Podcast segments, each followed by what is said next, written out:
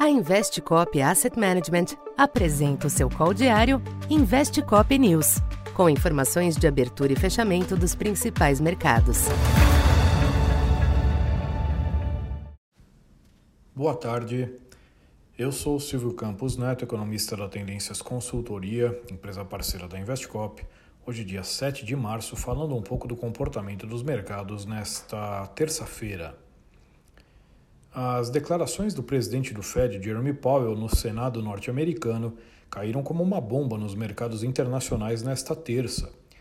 Além de colocar no jogo a possibilidade de acelerar o ritmo do aumento de juros neste mês, algo que está na dependência dos próximos indicadores, Powell sinalizou um nível terminal mais elevado para a taxa dos Fed Funds. Assim, a curva de juros passou a considerar uma alta de 50 pontos na reunião do dia 22 como mais provável, o que resultou no avanço do yield de dois anos para 5% pela primeira vez desde 2007. Em Wall Street, as bolsas exibiram perdas acima de 1% com a reprecificação dos juros, enquanto o dólar teve um dia de forte e disseminada valorização. Já o petróleo recuou mais de 3% neste cenário, com o Brent de volta aos 83 dólares. Aqui no Brasil, o panorama externo contaminou a sessão, fazendo contraponto a uma incipiente redução do mal-estar interno.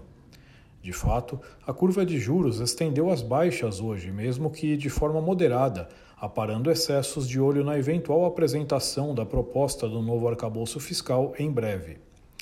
A taxa de câmbio tentava sustentar o nível alcançado após a queda de ontem, quando foi impulsionada pelas declarações de Powell. No final, dólar em 5,19, alta de 0,4, o que fez do real uma das moedas de melhor performance no dia.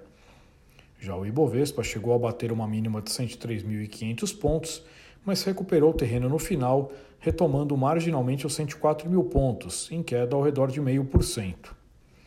Para esta quarta, os mercados internacionais já estarão diante do primeiro desafio visando a próxima reunião do Fed, com a divulgação dos números de empregos privados pela ADP. Embora o dado possa manter um comportamento distinto dos números oficiais do payroll, a ocorrência de alguma surpresa dará embasamento para as apostas entre 25 e 50 pontos de elevação. Além disso, Jerome Powell repetirá seu pronunciamento agora na Câmara, com os investidores atentos a alguma eventual mudança de tom. No Brasil, os ativos devem continuar direcionados pelos movimentos globais, embora de olho a eventuais novidades do contexto fiscal. Então, por hoje é isso.